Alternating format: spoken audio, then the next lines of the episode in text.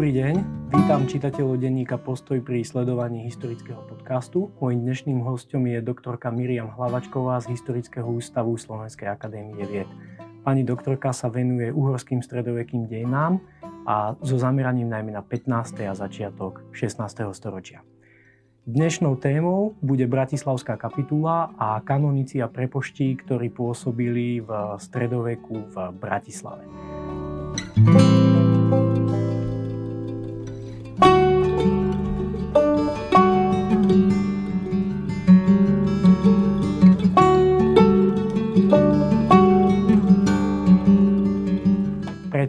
Mesiacom dozadu sa odohrala historická konferencia, na ktorej pani doktorka vystúpila so svojím príspevkom a na začiatku by som im požiadal, keby nám povedala niečo viac o tejto konferencii zameranej na Kapitulskú ulicu a inštitúcie na nej.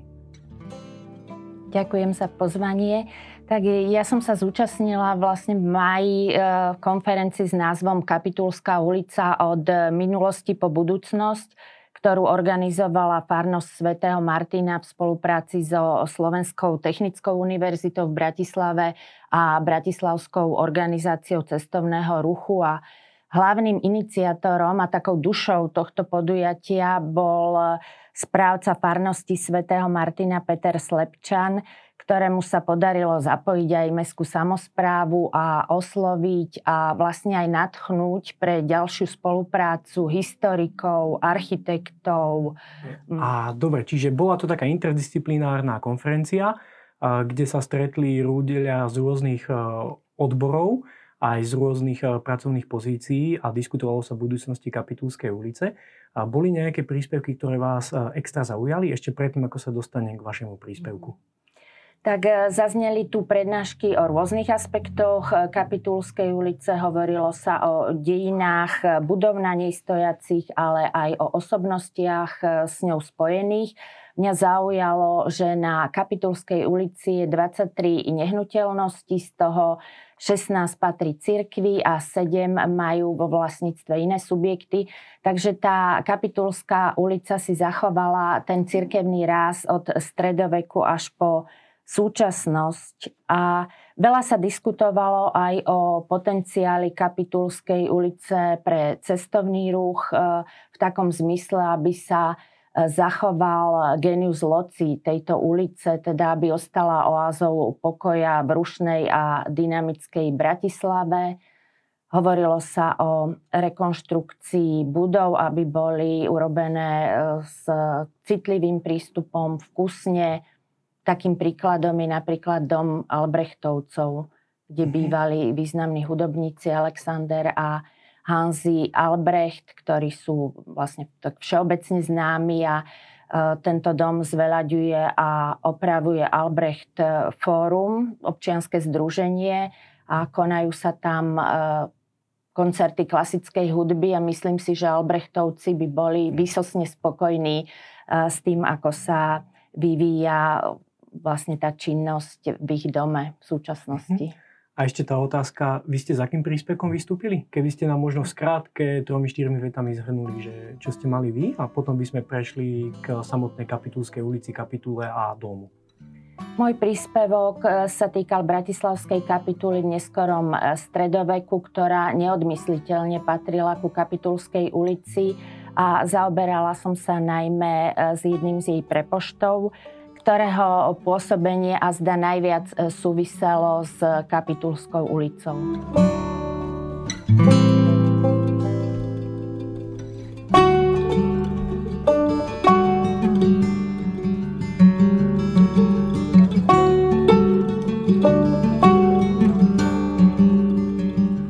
Sme prešli k tej hlavnej téme. Kapitulská ulica to je taký malý slovenský fenomén, Pravdepodobne ide o najstaršiu osídlenú ulicu, a mestskú ulicu, ktorá, kde stále žijú nejakí ľudia a jej počiatky siahajú niekde možno až ku Keltom, lebo brána vstupná do keltského opida sa našla tam, kde sa nachádza dnešný arcibiskupský palác Prepožský a po Kapitulskej ulici sa akoby vystupovalo hore do hradu.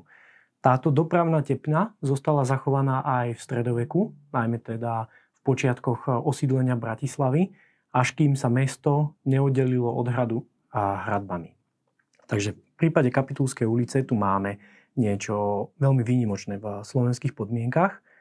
No a za akých okolností sa kapitula dostala z hradu, kde pôvodne sídlila, na to dnešné územie? E, kapitulu tvoril zbor duchovných kanonikov na čele s ich predstaveným prepoštom, ktorí pomáhali vlastne biskupovi pri správe diecezy a kanonici sa riadili určitými pravidlami, kánonmi, e, z čoho vzniklo ich pomenovanie kanonici. Pravidelne sa schádzali na bohoslúžbe a zhromaždení, e, kde sa prečítala kapitola z kanonických predpisov, e, po latinsky kapitulum a na základe toho sa potom zbor kanonikov začal nazývať kapitulou. Podľa vzoru biskupských e, kapitul, ktoré e, sídlili pri katedrálnom kostole, začali vznikať kolegiátne kapituly, mohli by sme to teda preložiť ako pridružené pri centrálnych kostoloch. Na našom území bola v stredoveku katedrálnou kapitulou Nitrianská a kolegiátnymi kapitulami boli Bratislavská a Spišská. Takže mali sme na Slovensku akoby tri kapituly, Áno. ktoré v značnej miere formovali církevný život Slovenska. A vieme niečo povedať o tom, ako v Bratislave vzniká tá kapitula? Viem, že je to zahalené takou hmlou historických prameňov. Áno, žiaľ nepoznáme presnú dobu vzniku ani zakladateľa Bratislavskej kapituly. Vieme len, že v prameňoch sa prvýkrát spomína v dekretoch uhorského kráľa Kolomana ktorý vládol na prelome 11. a 12. storočia. A v historiografii panujú vzhľadom na založenie Bratislavskej kapituly rôzne hypotézy. Jednou z nich je, že mohla vzniknúť za vlády uhorského kráľa Šalamúna po roku 1074, keď sa zdržiaval na Bratislavskom hrade. Isté však je, čo máme doložené aj písomnými prameňmi, že Bratislavská kapitula sídlila na Hradnom vrchu pri kostole Najsvetejšieho spasiteľa a na začiatku 13. storočia, konkrétne v roku 1204, sa presunula z hradu do podhradia, ktoré sa pretváralo na stredoveké mesto. Bratislavská kapitula sa usídlila v blízkosti kostolika svätého Martina, ten však už nepostačoval potrebám rastúceho počtu obyvateľstva a na jeho mieste vznikol nový kostol. Na tento kostol sa neskôr v roku 1221 preniesla tá farská jurisdikcia kostola Najsvetejšieho spasiteľa z hradu a jeho patrocínium. A tak sa v písomných prameňoch v stredoveku neustále stretávame s dvojitým patrocíniom aj svätého Martina, aj Najsvetejšieho spasiteľa. Išlo teda o farský aj kapitulský kostol, ktorý bol takou dominantou formujúceho sa mesta a samozrejme aj kapitulskej ulice. Hm. A tiež to nie je v histórii úplne isté, že za akých okolností tá kapitula sa preniesla z Hradného vrchu a dole do Podhradia na Kapitulskú ulicu, ale mohlo to byť aj dosť dramatické. Viete aj o tom niečo porozprávať? Tomu sa podrobne venoval profesor Juraj Šedivý vo svojich štúdiách, takže to by som prenechala jemu. Dobre, niekedy na budúce, keď tu budeme mať Juraja Šedivého, tak podiskutujeme aj o tom. A, takže máme tu takúto kapitolu, ako ste spomenuli, ten kostol svätého Martina Najsvetejšieho Spasiteľa, a bol zároveň kapitulským kostolom, bol zároveň farským kostolom a to je taký znak e, domu vlastne svätého Martina, že ako sa postupne vyvíjal, dnes na tom mieste stojí štvrtý kostol, a tak ten kostol bol takým trošku hybridom. A striedali sa v ňom architektonické vplyvy, chodili architekti z Viedne, prichádzali aj architekti z Prahy a striedali sa v ňom rôzni donátori. Kapitula, mesto, králi. Neskôr pribudla univerzita v jeho prípade. A najskôr by som zostal pri tých kráľoch. Akým rukopisom sa na dome svätého Martina podpísali králi a menovite povedzme Žigmund Luxemburský a tí architekti z Prahy? Tak e, Naozaj dom svätého Martina prešiel zložitým stavebným vývojom. V 14. 15. storočí stavebné aktivity prebiehali takmer kontinuálne. Napríklad za kráľa Žigmunda Luxemburského bol v Bratislave veľký stavebný boom, pretože Žigmund si plánoval urobiť z Bratislavy svoje kráľovské sídlo. Prestavoval sa hrad do podoby talianského kastela a Stavebné práce prebiehali aj na dome e, svätého Martina. Z tých stavebných úprav by som vyzdvihla najmä e, vznik dvojpodlažných kaplniek, ktoré boli pristávané k severnej a južnej strane veže. Jednou z nich bola kaplnka Českej kráľovnej e, Žofie. Žofia Bavorská bola manželkou Václava IV., teda brata Žigmunda Luxemburského, a žila po Václavovej smrti od roku 1423 až do roku 1428 v Bratislave. Približný obraz o živote Žofie Bavorskej v Bratislave si môžeme utvoriť na základe listín z pozostalostného konania, na základe jej listov bavorským vojvodom, svojim bratom. A takisto aj inventára je veci v jej majetku Kráľovná v testamente naplánovala konanie zádušných bohoslúžieb v dome, na ktoré vyhradila obrovskú sumu 2500 zlatých. A tieto bohoslúžby sa za Žofiu v dome naozaj konali, pretože keď som sa venovala písomnostiam, e, Bratislavskej kapituly aj na konci 15. storočia ešte kanonici slúžili tieto tak. sveté omše. Pri tých peniazoch si to predplatila do budúcnosti. Na veľmi dlhé obdobie, áno. Aj zásluhou kráľovnej Žofie sa do Bratislavy dostalo české dvorské umenie. Kráľovna mala so sebou aj čas súkromného pokladu, korunovačné klenoty, vzácne šperky, náboženské predmety, rukopisy a z nich sa v Bratislavskom mestskom múzeu zachovala pozoruhodná lampa z mrožích klov s jantárovou soškou svetej Kataríny, ktorú môžeme aj dnes obdivovať ktorú môžeme aj dnes obdivovať. Súčasťou pozostalostného riadenia bola aj ustanovenie, aby sa o hrobku kráľovnej postaral kráľ Žigmund. Nevedno, či dôvodom, pre ktorý král hrobku nedal vyhotoviť, bola jeho zanepráznenosť alebo jeho nepríliš vrúcný vzťah k príbuznej. A napokon nám ešte ostáva ďalšia možnosť, že hrobka vyhotovená bola, ale sa nezachovala. Keď sa vrátim k tomu stavebnému vývoju, tak v 50. rokoch 15. storočia za prepošta Michala Sprievidze bola ukončená stavba trojlodia. Tá bola v roku 1452 posvetená a stavba novej väčšej svetine sa potom spája s prepoštom Jurajom zo Šembergu, ktorý bol jej iniciátorom a dokončil ju jeho nástupca Anton Zošankoviec. Mhm. A to väčšie presbyterium, ktorý nechal postaviť Juraj zo Šembergu, slúžilo kapitule na jej stretnutia a spoločné modlitby, ale zároveň ste mi spomínali, že bolo akoby aj riešením pre tú univerzitu, ktorá vznikla v susedstve. Čiže čo bolo za tým a, to projektom v, sú, a, v súvislosti s univerzitou? Tak e, v súvislosti s vznikom Univerzity Istropolitány bolo potrebné e, zväčšovať aj dom svätého Martina, tie priestory v ňom, pretože sa, poču, e, pretože sa počítalo aj s rôznymi ceremoniálnymi a inauguračnými aktami. A prepožd Juraj sa snažil získať tie financie na novostavbu svetine rôznymi spôsobmi, bol naozaj veľmi agilný, využil k tomu aj možnosť financovania prostredníctvom odpustkov, keď sa stretol s pápežským legátom, ktorý mal možnosť vystaviť e, odpustky, tak prepošt, prepošt ho o to požiadal. A v tých odpustkových listinách z doby výstavby svetine je taká klasická formulácia, že budú udelené tomu, kto sa vyspoveda a prispeje na stavbu e, svetine alebo na bohoslúžobné náčinie či rukopisy. Bola to teda vtedy taká e, štandardná forma e, získavania finančných darov na špitály, kláštory alebo kostoly. Mm-hmm.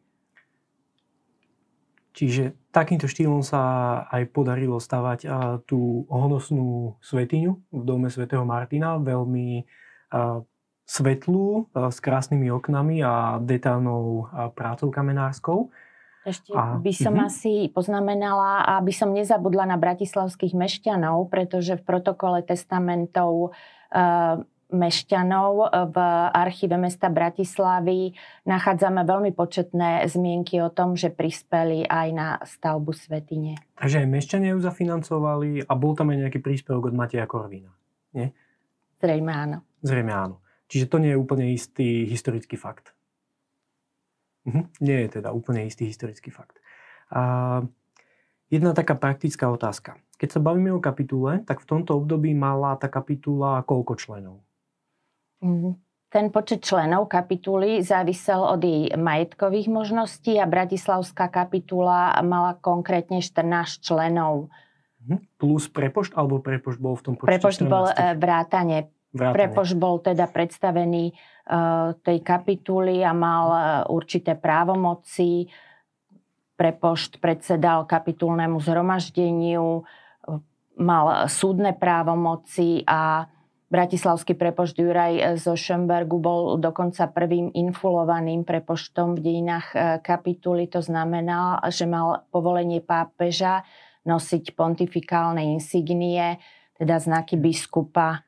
Áno, mm, mitru. Čiže mal mitru, mal aj ten klobúk a mal pektorál. Áno, berlu. A, a berlu.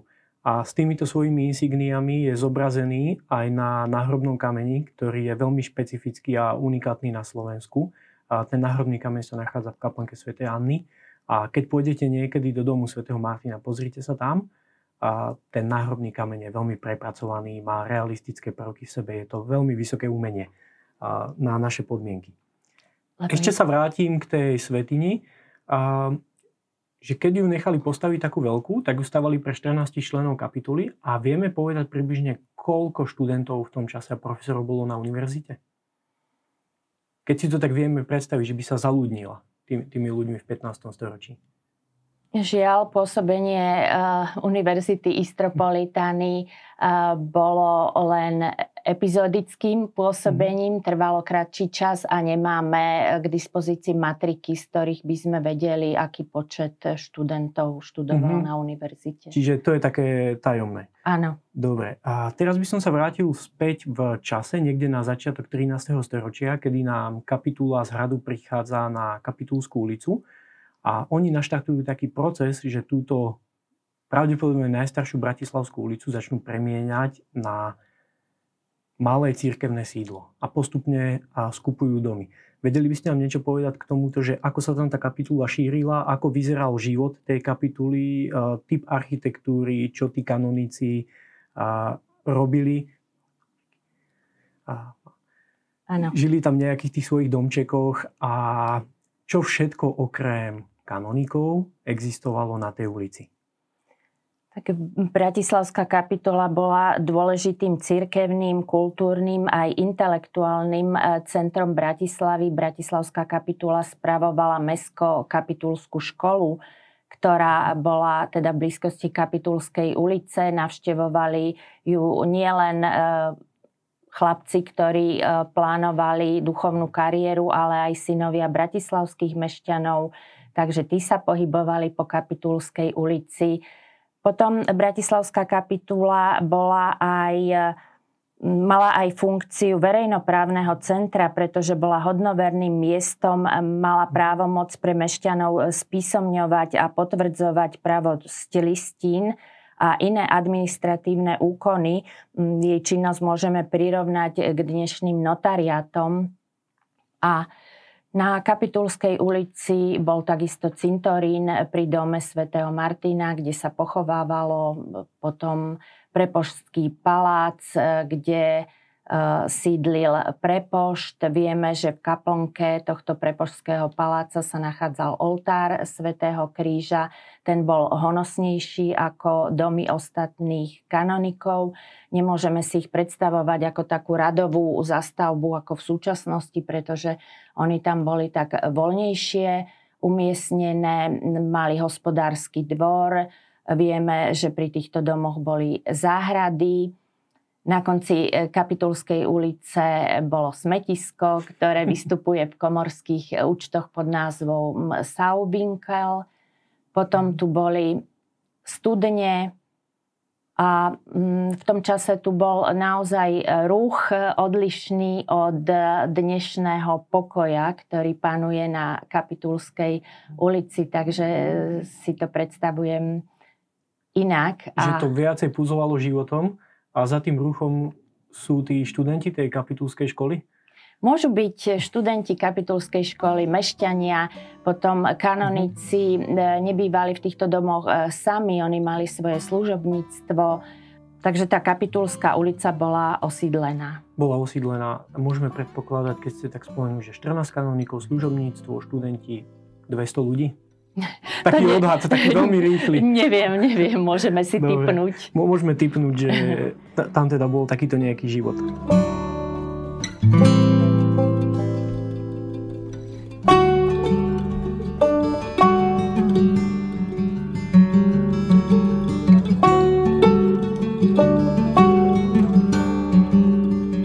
Takže Bratislavská kapitula a Kapitulská ulica vo svojej podstate boli dušou mesta bol tam teda archív, bol tam akoby notársky úrad, a bola tam škola a mala rôzne takéto funkcie, okrem duchovnej funkcie. A so, s tým životom práve tejto kapituly a z toho mesta súvisia aj ľudia, ktorí sa na tom všetkom podielajú. Takže povedzme, môžeme porozprávať niečo o nejakých troch ľuďoch, ktorí by ste rada vypichli z histórie z toho 15. storočia a zanechali po sebe stopu v rámci Kapitulskej ulice. Hlavnou osobnosťou bude Juraj zo Šembergu, ktorému sa povenujeme a okrem neho nejaký ďalší? Uh, tak možno by som spomenula uh, prepošta Bratislavskej kapituly Siegfrieda Degenberga, ktorý bol uh, lekárom kráľa Žigmunda a zároveň prepoštom Bratislavskej kapituly. Uh, a nie je náhoda, že bol prepoštom práve e, v čase, keď sa od začiatku apríla 1429 až do prvých mesiacov 1430 zdržiaval Žigmund Luxemburský v Bratislave. Pretože akademicky vzdelaní lekári vtedy pôsobili na dvoroch svetských či cirkevných hodnostárov a obvykle súčasne zastávali niektorí z cirkevných úradov v kapitulách, vyučovali na univerzitách, písali medicínske traktáty a venovali sa diagnostike, prevencii a liečbe, keďže lekárom z radov duchovenstva bolo zakázané eh, konanie chirurgických eh, úkonov. Oni nesmeli prísť do kontaktu s krvou alebo so smrťou. A kráľovský lekár dohliadal na zdravotný stav panovníka a jeho dvoranov nielen v prípade jeho choroby, ale i v období dobrého zdravotného stavu. K jeho dôležitým úlohám patrilo vypracovať návod, ako správne žiť, aby sa ten kráľ eh, dožil eh, dlhého veku a o Žigmundovom zdravotnom stave a spôsobe jeho životospravy vieme viac vďaka tomu, že sa takýto regiment zachoval od Albika Zuničova, jeho predošlého lekára. Vieme, že Žigmund trpel dnou, e, obličkovými kameňmi, závratmi, chronickou nádchou a práve tento prepošt Siegfried Degenberg vypracoval recepty proti obličkovým kameňom, takže Žigmund tu mal k dispozícii naozaj urologického špecialistu. A tohto prepošta Siegfrieda Degenberga potom e, nahradil ďalší Žigmundov lekár vo funkcii prepošta Jan Halbhauer z Hamelburgu a keď nahliadneme do Žigmundovho itinerára po roku 1430, tak si môžeme všimnúť, že panovník absolvoval náročné ďaleké cesty po Uhorsku, Nemecku, Taliansku a snad na zlepšenie jeho stavu a kondície mali zásluhu aj títo spomínaní lekári vo funkcii bratislavských prepoštov. Takže bratislavskí prepošti boli lekári vo svojej podstate. Dvaja. jedna, jedna kategória v tomto z nich. Období, áno, jedna kategória z nich. A ako by primári z Kramárov dneska robili šéfov kapituly.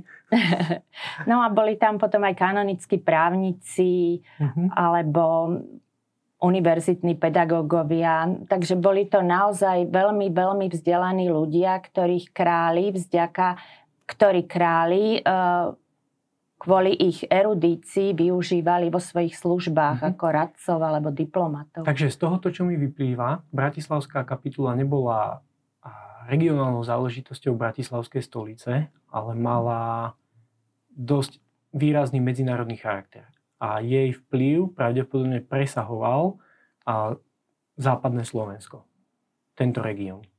Vnímam to správne? Áno, kapitola mm-hmm. mala naozaj taký európsky potenciál, ako by sme dnes e, sa vyjadrili. E, tí prepošti boli často, alebo členovia kapituly boli e, často spoza hraníc Uhorského kráľovstva, Jedným z nich bol aj bratislavský prepošt Juraj z Šembergu z Dolného Rakúska a ten bol na čele kapituly 30 rokov od roku 1455 až do svojej smrti v roku 1486. Mhm. Dobre, takto by sme sa dostali k tomuto Juraju zo Šenbergu. A keby ste nám priblížili, že z akých pomerov on vychádzal, čo bolo jeho vzdelanie, kde mal on svoje kontakty, priatelia, lebo o tomto človeku vieme aj toho viacej povedať ako o mnohých ľuďoch zo stredoveku. Tak e, Juraj z Šembergu študoval na univerzite vo Viedni. Predpokladá sa, že študoval kanonické právo v Ríme, na čo sú teda indície, ale žiaľ matriky sa nezachovali aj vo svojom pôsobení vystupoval ako kanonický právnik, pôsobil ako radca a diplomat v službách Ladislava Pohrobka a kráľa Mateja Korvína, takisto v službách rímsko-nemeckého cisára Friedricha III. Takže bol to človek s top kontaktami v strednej Európe stop kontaktami, pretože títo panovníci ho vysielali na diplomatické misie do zahraničia. Napríklad bol v Švajčiarsku, vo Francúzsku, v Nemecku, viackrát v Taliansku, na pápežskom dvore. A všetky, my máme vlastne šťastie, pretože všetky tieto kontakty uplatnil práve v Bratislave. Na Bratislave mu veľmi záležalo, keď bol v keď bol na misii, na takejto diplomatickej ceste vo Francúzsku, tak v roku 1458 odtiaľ písal radným pánom, aby sa postarali o môj kostol, teda o dom svätého, Martina a mhm. o chudobných. Mhm. Aha, dobre, naznačili ste ďalšiu tému. Ešte by som odskočil od Jura zo Šembergu. Takže dom svätého Martina mal aj nejakú charitatívnu starostlivosť. Mal aj takýto nejaký vplyv, že Juran zo Šembergu píše, aby mesto dalo pozor na chudobných, ktorých typujem, že vydržiavala táto komunita církevná. Tá starostlivosť o chudobných bola e, náplňou Bratstva Božieho tela, ktoré mm-hmm. existovalo pri dome svätého Martina a členom tohto bratstva bol aj sám prepošt e, Juraj zo Šembergu. Takže áno, aj táto charitatívna funkcia spadala pod Bratislavskú kapitulu. Čiže osobnosti Juraja zo Šembergu môžeme priradiť aj takúto čatu, charitatívnu činnosť. Bol to teda kanonický právnik, bol to diplomát, bol to univerzitný vzdelanec. A on v istom okamihu preberá na seba riadenie, správu, ako to nazvať, Univerzity Istropolitany. Za akých okolností dochádza k tomuto, že Juraj Šen, zo Šembergu vstupuje do Univerzity Istropolitany a vo svojej podstate ju zachráni a pomáha aby fungovala ďalej v Bratislave? Tak Juraj z Šembergu sa stal vicekancelárom Univerzity Istropolitány, kancelárom univerzity bol ostrihomský arcibiskup Jan Vites a už aj pri vzniku tej univerzity Istropolitány bol prepošt veľmi agilný. V komorských účtoch mesta Bratislavy sa zachovali početné správy, ako prepošt cestoval do Viedne na konzultácie, z Viedne späť, mesto mu dávalo poživeň na tieto cesty. Takisto, keď prichádzali sem profesori univerzity, tak ich mesto na svoje náklady hostilo. Máme tam zmienky o kulinárstve, čím teda hostili týchto profesorov. No a Mohli by ste to približiť, že čo teda jedli takí univerzitní profesori v no, Bratislave? No, bolo, v tom čase to bolo letné obdobie, dostali rôzne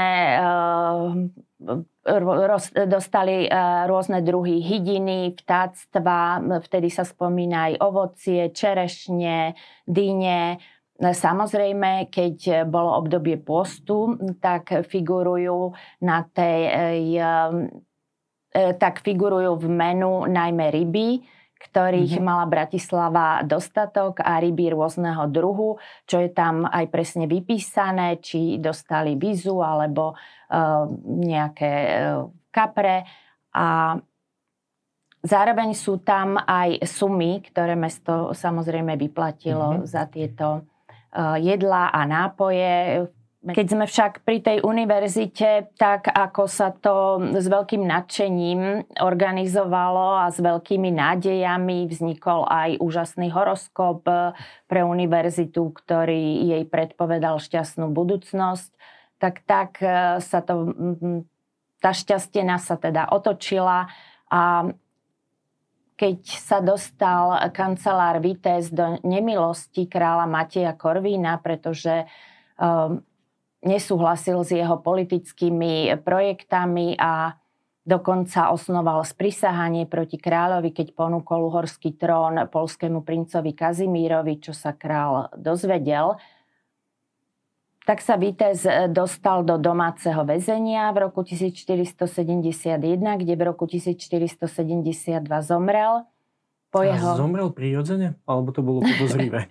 Lebo veľmi krátko potom, ako sa dostane do domáceho väzenia, zomiera a ja som zvyknutý na dejiny z prvého tisícročia a tam to nebolo aj prirodzené smrti. Neboli prirodzené smrti, ale to naozaj nevieme e, doložiť. Mhm. E, nikde žiadna zmienka o tom sa nenachádza.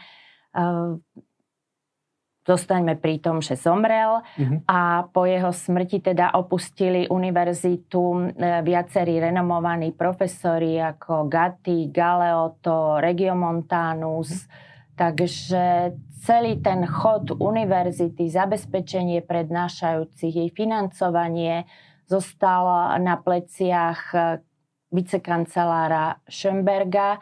Ten sa snažil získať profesorov hlavne eh, z Dolného Rakúska, z absolventov Viedenskej univerzity, ktorých mohol aj sám poznať eh, zo štúdií, ktorí mali akademické tituly a teda oprávnenie učiť na univerzite snažil sa získať financie, ale na univerzitu neprispel král Matej, ktorý bol viac zameraný na dobývanie Dolného Rakúska.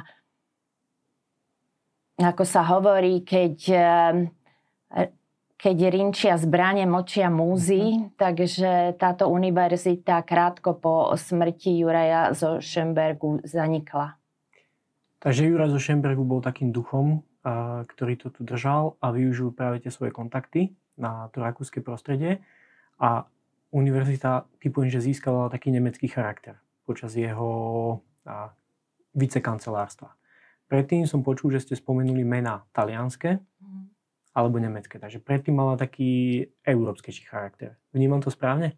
Zakladatelia Univerzity Istropolitany mali ambíciu, aby mala e, taký humanistický ráz, preto sa snažili získavať prednášajúcich e, humanistov z Talianska, mm-hmm. ale potom sa musel e, popasovať Juraj zo Schembergu s tou danou situáciou a zohnať tých profesorov čo najbližšom a naj, najbližšom prostredí a čo najkračšom čase. Mm-hmm. Takže veľmi pomohli vyučujúci aj z Viedenskej univerzity, tak e, sa stávala vlastne tá univerzita akoby, e, keď to poviem tak, e, zo všeobecnenie akoby filiálkou Viedenskej univerzity. Filiálkou Viedenskej. A nakoniec máte Korvín dobíja Viedeň a má svoju zabehanú univerzitu. Áno získava. A teoreticky môže byť aj toto za tým, že tá univerzita potom v Bratislave končí? Lebo Mater Korvín získal akoby pre Uhorsko zabehanú univerzitu?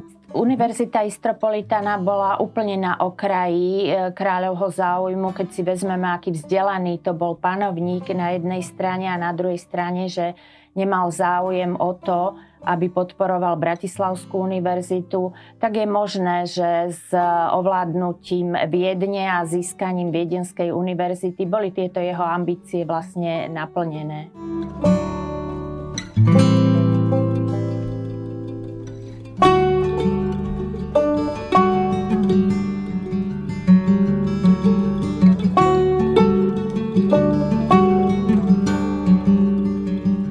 Ďakujem vám za všetky tieto rozhovory a na záver by som mal takú tú obligátnu otázku, ktorou chcem zakončiť každý podcast.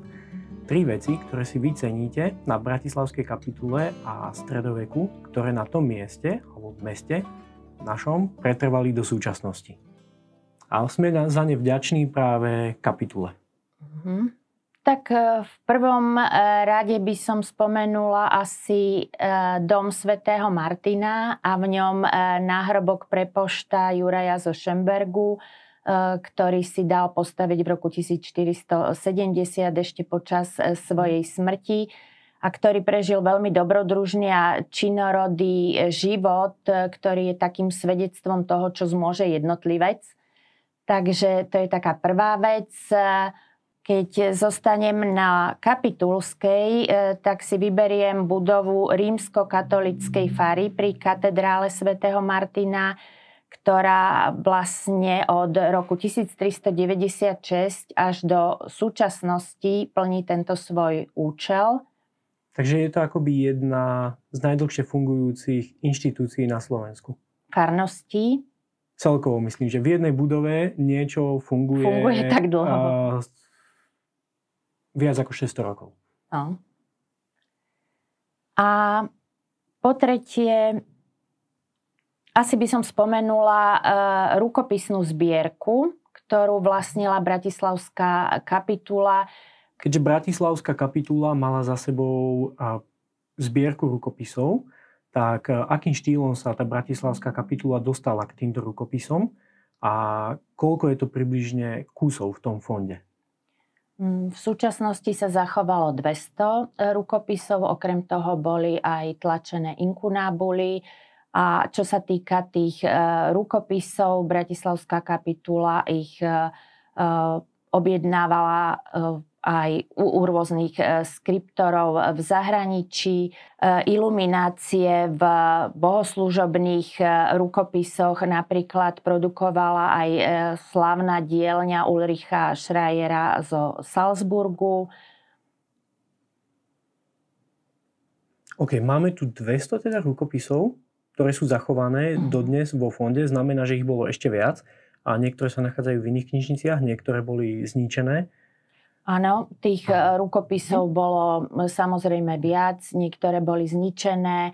Keď som sa eh, zaoberala osobnosťou prepošta Vamrínca zo Zambo, tak som natrafila na rukopis, ktorý bol v jeho vlastníctve a teraz sa nachádza v Harvarde v Amerike.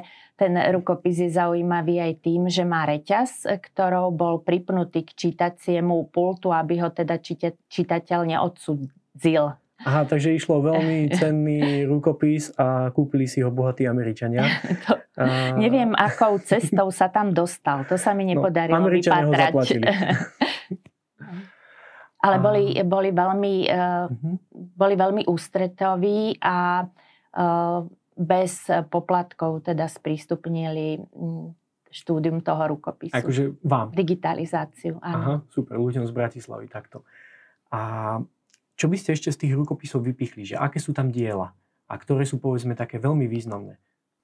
Tá zbierka rukopisných kníh mala rôznorodý charakter, boli medzi nimi bohoslúžobné knihy ako antifonáre, misále, potom tam boli e, rukopisy študijného charakteru, rôzne encyklopédie e, vtedajšej doby, boli tam teologické traktáty,